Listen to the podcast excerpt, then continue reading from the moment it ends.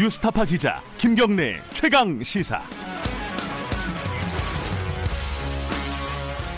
김경래 최강 시사 2부 시작하겠습니다.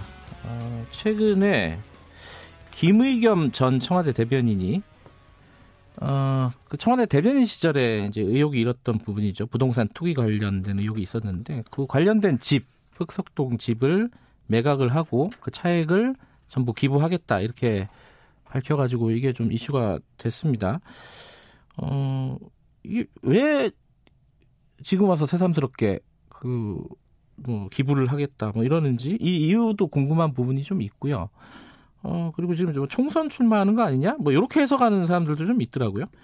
오늘 김의겸 대변인 스튜디오에 모셨습니다. 어, 직접 얘기 좀 여쭤보죠. 안녕하세요. 네, 안녕하십니까. 어, 그동안 어떻게 지내셨습니까? 지금 그때 이제 사퇴하신 게 한 3월쯤이었나요? 네, 3월 예. 말에 했습니다. 예. 그한 6, 7개월 지났네요, 벌써. 8개월이 8개월인가요, 벌써? 예. 네. 어떻게 지내셨습니까? 아, 청와대 나온 이후에 예. 아, 관악산 언저리로 이사를 했고요. 아, 이사를 하셨어요? 네, 예. 당연히 이사를 했죠. 예. 그래서 관악산 언저리로 이사를 해서 아, 그 관악산을 다니면서 어, 좀 마음을 다스리고. 어, 제 지나온 삶을 되돌아보는 아, 시간을 좀 가졌습니다. 어, 사실 뭐, 당시 얘기를 또 꺼내는 게 그렇게 뭐, 탐탁치 않으실 수도 있지만은 몇 가지만 좀 여쭤보고 넘어갈게요. 네, 그때 부동산 투기 의혹이 일었잖아요. 네, 고, 그러니까 사퇴를 하신 거니까 사실상 자진 사퇴를 하신 거니까 그 국민들 입장에서는 어 뭐 사실상 부동산 투기를 인정한 거 아니냐 이렇게 받아들이는 분들이 많을 거예요 아마 어떻게 보세요?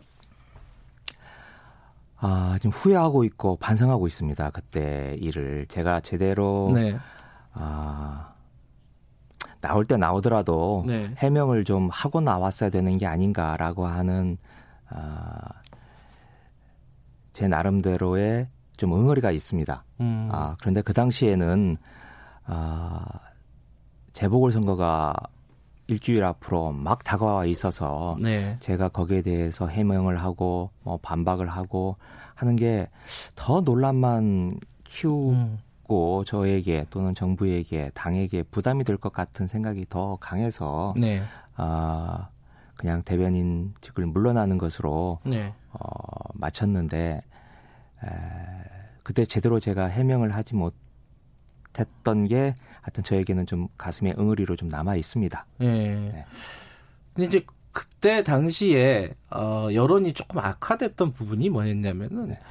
어, 뭐 당연히 모든 사람이 아는 부분인데 이 문재인 정부가 부동산 잡겠다고 막 그랬는데 그 문재인 정부의 입 어, 대변인이 어, 사실상 부동산에 전 재산을 몰빵을 하고 이른바 뭐그 부분이 이제 국민들의 어떤 정서를 건드렸던 부분인 것 같아요. 그 거- 거기에 대해서 이제 뭐 해명은 아니더라도 약간 한 말씀 하고 넘어가야 되지 않을까요? 네, 아, 그 부분도 어, 정말 후회하고 반성을 하고 있습니다. 네. 아, 그 제 잘못으로 인해서 어, 많은 국민들 특히 에, 집 없이 사시는 분들이 네. 큰 상처를 입었는데 에, 제가 그에 대해서 마음을 제대로 헤아리지 물- 못했습니다 당시에 사실 저도 집 없이 에, 전세살이만 해왔던 사람인데 네. 아, 정작 중요한 시점에 중요한 시기에 네. 에, 그, 아, 제가 불찰을 저질렀습니다. 네. 아, 그에 대해서 아, 송구스러운 마음 항상 가지고 있었고요. 예. 제가 이번에 집을 팔겠다고 한 것도 그러한 송구스러운 마음을 조금이라도 음. 씻어보고자 하는 마음임을 아, 좀 이해해 주셨으면 합니다. 관련해서 한 가지만 더 여쭤보고 네. 갈게요. 그때 당시에 특혜 대출 의혹이 있었어요. 그리고 뭐 관사로 재특혜했다. 뭐이 얘기도 있었고 그거는 어떻게 봐야 됩니까? 지금 그 수사도 하고 있는 걸로 알고 있는데. 네, 그때 가장 공격을 많이 받았던 게 예. 특혜 대출, 불법 대출 문제였습니다. 예. 아, 말하자면 청와대 대변인으로서의 힘을 이용해서 예. 예. 어, 부당한 권력을 행사한 거 아니냐라고 하는 부분이 가장 컸는데요. 예. 일단 검찰 수사와 관련해서 말씀드리면 어, 현재 중앙지검에서 네. 어, 그 사건을 가지고 있고 지난 6월에 네. 이미 압수수색 영장을 발부받아서 관련 자료를 다 가져갔고 예. 관련자들을 오랜 시간 아, 네. 소환 조사를 한 바가 있습니다. 예. 에, 그런데 아직 뭐 결정을 내려주지를 않고 있어서 제가 좀 답답한 심정이고요. 어, 특히 대출과 관련해서 한 가지만 더 말씀을 드리면 에, 그렇게 검찰 수사를 받았던 국민은행 저에게 대출을 해줬던 예. 어, 그곳이 한 두 달 지난 뒤에 다시 제 대출에 대해서 재계약을 해줬습니다. 네. 아 그건 그 재계약도 오히려 똑같은 조건임에도 불구하고 금리는 더 낮춰서 저에게 더 유리하게 대출을 해줬습니다. 어. 금리가 낮아졌으니까 실제로. 그렇죠. 예, 예. 네. 그건 예. 뭘 말하냐면 만일 제가 그때 잘못된 대출이었으면 네. 아 다시 재계약 연장을 에, 해줄 수가 없는 거죠. 네. 어, 어, 특히 지금 저는 뭐, 어, 대변인도 아니고 아무것도 아닌 예. 심지어 직장도 없어서 벌이도 시원치 않은 없는 네. 상황인데도 어, 대출을 해줬다는 점, 어, 그- 그 점에 있어서 불법과 예. 특혜 여러분들에게 대단히 죄송하지만 불법과 특혜 에, 없었다라고 하는 점을 다시 한번 말씀을 드립니다. 근데 그, 그 부분은 뭐 청취자 여러분들이 듣고 판단하실 부분인데 네. 한 가지 궁금한 거는 6월 달에 압수수색하고 그랬으면은 이게 기소를 하든지 아니면은 불기소 처분을 내리든지 뭐 양단 간에 검찰이 결정을 해줘야 되는데 그걸 안 하고 있다는 거예요? 네, 안 하고 있어서 제가 이 자리를 빌어서도 한번 예. 부탁을 드리고 싶습니다. 뭐 제가 에, 기소를 해, 아, 방향에 대해서 제가 네. 언급할 위치는 아니고요. 네. 어, 그 정도까지 지, 조사를 했으면 판단이 서 있을 것 같은데, 그러니까요. 아, 네, 에, 아직도 6개월이 지나도록 예. 어, 아무런 조처를 취하지 않고 있어서 아, 제가 아, 부탁을 드립니다. 네. 빨리 좀 결정을 내려주십시오. 아, 저는 개인적으로는 저도 이제 국민의 한 사람이니까 네. 그때 부동산 투기 의혹과 관련해서는 좀 비판적인 시각을 갖고 있었어요. 근데 검찰이 이게 이건 좀 지고 있다는 느낌이 좀 드네요. 이거는. 음. 네. 어쨌든 예, 그 얘기는 여기까지 하고요. 어 근데 그 집을 지금 팔 팔아가지고 기부를 하시겠다는 거예요. 이게 또 일반 사람들이 보기에는 왜 그러지? 어 그냥 한마디로 아, 기가 그렇게 된 거 그 그 집에서 그냥 편하게 살든가 뭐 이럴 수도 있을 것 같은데 편하게 그냥 쉽게 얘기하면 왜 갑자기 또 기부를 하겠다는 거지?라고 생각 의아하신 분들이 있을 것 같아요. 설명 좀 해주세요. 아, 네, 개인적으로 또 식구들끼리 고민이 좀 많았습니다. 네, 아, 그러니까 제 아내의 표현을 빌자면, 네, 아, 그냥 패배를 인정하자. 음, 네, 그래서 어, 그 집을 가지고 있으면 그래도 비교적 여유롭게 지내, 노후를 지낼 수 있기 때문에 네, 가족들과 함께 잘 지내자. 네. 아, 이런 에, 이야기를 했습니다. 네. 아, 하지만 저도 뭐 그 뜻을 받아들이려고 했는데 가끔씩 이제 울컥울컥 어, 제 가슴 속에서 치솟아 오르는 게 어, 그래요? 있었습니다. 네. 음, 그게 뭐냐면 아, 뭐이 아주 개인적인 소회인데요. 네. 어, 제 나름대로는 에, 올바르게 살아오려고 네. 어, 노력해온 사람이라고 저는 스스로는 생각을 합니다. 아, 인정을 받을 수 있을지 없을지는 모르겠습니다만은 네. 또 나름 성과도 있어서 어, 기억하시는 분은 하시겠지만 아, 이른바 최순실 게이트 네. 아, 특종을 하고 그래서 아, 촛불이 일어나는데 일정한 아, 기여를 했다고 제가 자부를 하고 있습니다. 네. 또 문재인 대통령의 입으로서 영광스러운 시기도 보냈고요. 네. 어, 그런데 마지막 장면으로 사람은 기억되는 거 아니겠습니까? 그게 크죠. 네. 예. 예. 어, 그런데 그 앞에 있었던 건 모두 잊혀지고 어찌 보면 사람들이 김우겸이라고 하는 새 글자가 떠오를 때, 어, 그래서 그 집 팔아서 돈을 벌었나? 아, 아, 이렇게 오명으로 제 마지막을 남기는 게 음. 어, 저로서는 대단히 예, 치욕이었습니다. 네. 아, 그래서 어떻게든 그걸 벗어나보고자 하는 심정 아, 이게 저한테는 컸고요. 아, 그리고 어 그게 집을 판다고 해서 해결이 되지 않더라고요. 음. 왜냐면 차익이 남을 텐데 그건 분명히 네, 네. 그 차익을 또 제가 가지면 그야말로 투기가 되지 않겠습니까? 네. 그래서 이건 어, 차익은 이건 기부를 할 수밖에 없다. 아, 이런 생각을 하게 됐습니다. 그리고 말 나온 김에 한마디만 덧붙이자면 그 에, 제가 그 집을 가지고 있는 동안에는 아무것도 할 수가 없겠구나 이런 생각을 하게 음, 됐습니다. 네. 아, 음, 무슨 뭐 큰 일을 하겠다는 게 아니고 에, 제가 그 페이스북에 글을 하나 쓰는 것도 네. 어, 대단히 위축되고 네. 남들이 나를 어떻게 볼까라고 하는 자괴감이 많이 들어서 에, 이 문제를 해결해야겠다라고 하는 생각이 아, 저로서는 가장 큰 아, 해결해야 될 과제라고 생각을 했습니다. 차익이 많이 남을 것 같습니까? 어떻습니까? 시세를 보면. 아, 참, 그게 이제 제가 좀 서운한 점인데요. 네. 어, 일부 언론에서 보니까 팔아봐야 얼마 안 남는다. 네. 어, 그런 기사들이 나오던데. 아, 제가 그 집을 샀을 때는 뭐 40억이다, 뭐 얼마다라고 하면서, 예. 어, 그, 제가 볼 이득에 대해서 그 네. 투기적 성격에 대해서 굉장히 강조하는 기사가 나오더니 제가 정작 팔고 차익을 기부하겠다고 했더니 나오는 기사는 죄송합니다. 그 별거 아니다. 얼마 안 된다? 나- 얼마 안 된다라고 해서 어, 참 알겠습니다. 네. 어쨌든 어디에 기부하실 건지 아직 안 정해졌고요. 마음속에는 있습니다만은 아직 네. 말씀하실 네. 단계는 아니고. 근데 이거를 나쁘게 바라보면은 어, 이렇게 생각할 수 있습니다. 보여주기식 쇼 아니냐, 총선 출마하려고 그러는 거 아니냐, 이 얘기 많이 들으셨잖아요. 네, 많이 들었습니다. 네. 그런 부분도 좀 있나요? 어떻습니까?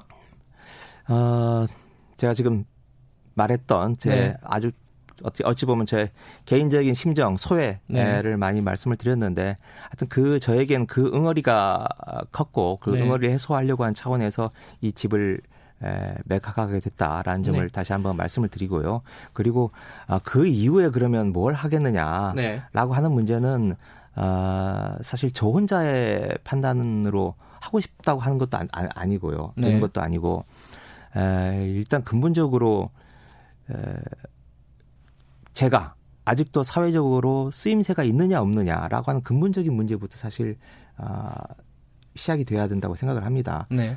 어, 쓰임새가 없다라고 하면 이제 뭐 저도 어 이제 그걸로 이제 마무리를 짓는 거고요. 네. 어 그래도 쓰임새가 뭔가가 있다. 그러면 어디에 어떻게 쓰이는 게 좋을지에 대해서 근본 아 좀 찬찬히 들여다보고 어, 주변 분들과 상의를 해보는 그런 단계가 필요하다고 생각을 합니다. 근데 시간이 얼마 안 남았어요. 총선 때까지. 그래서 어 그렇게 생각하시는 분들 많잖아요. 뭐 군산에 또 몇 번 그 퇴임 이후에 사퇴 이후에 내려갔다 이런 보도도 있었고 그래서 뭐 출마하는 거 아니냐라고 거의 뭐 단정적으로 생각하는 분들이 꽤 있더라고요. 주변에 보니까 어떻게 네, 봐야 군산, 됩니까? 네, 군산 뭐 두어 차례 다녀왔는데요. 예. 예. 어, 제 고향이고 예.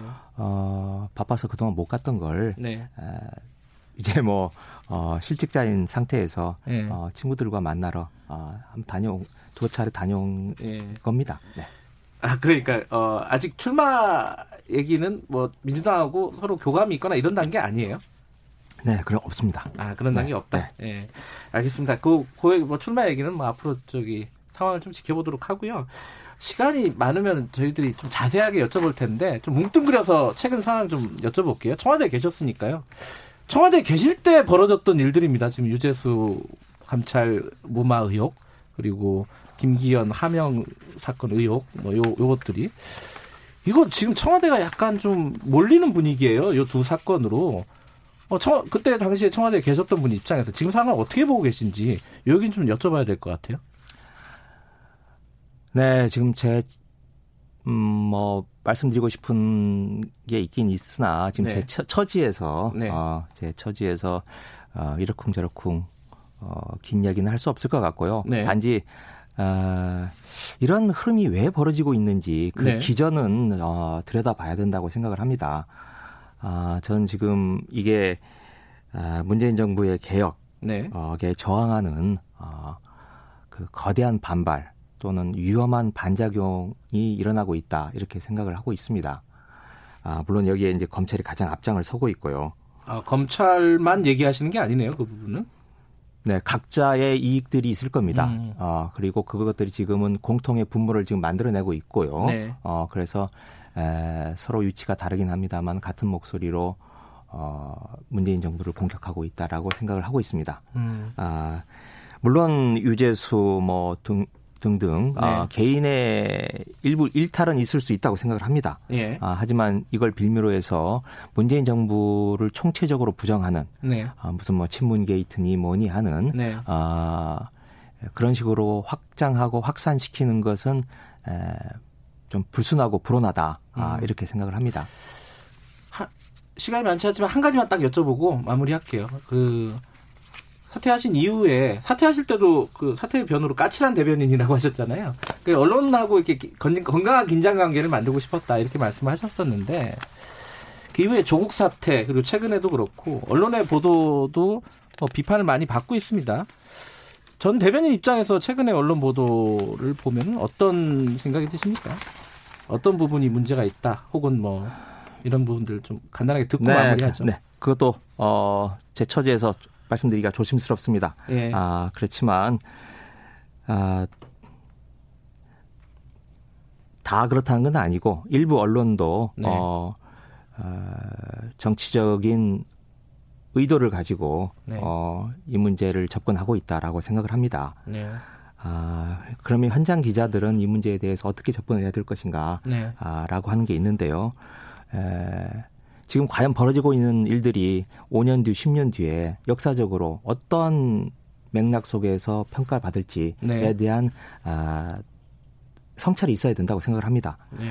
아, 아무리 팩트가 신성한 것이라고 하지만 네. 아, 팩트가 얼마든지 오염이 될 수 있고 또 이 쪼가리 쪼가리 팩트들은 아, 잘못된 맥락 속에서 사용될 수 있다고 생각을 합니다. 네. 어, 어, 위험한 요소가 있는 거죠. 네. 어, 그래서 어, 이 한국 언론이 속보 경쟁력이 속보가 아, 그 언론의 경쟁력 한 90%를 차지하는 에, 이 불행한 조건이긴 하지만 어, 현장 기자들도 어, 그 어떤 역사 의식 아, 음. 조, 조금은 떨어져서 이 큰 판을 바라보면서 취재하는 취재를 해줬으면 하는 게 제가 아, 전직 대변인으로서 어, 바람입니다. 알겠습니다. 네. 어, 뭐 오늘 말씀하신 부분은 청취자분들이 잘 판단하실 것 같습니다. 오늘 나와주셔서 감사합니다. 네, 고맙습니다. 김의겸 청와대 전 대변인이었습니다.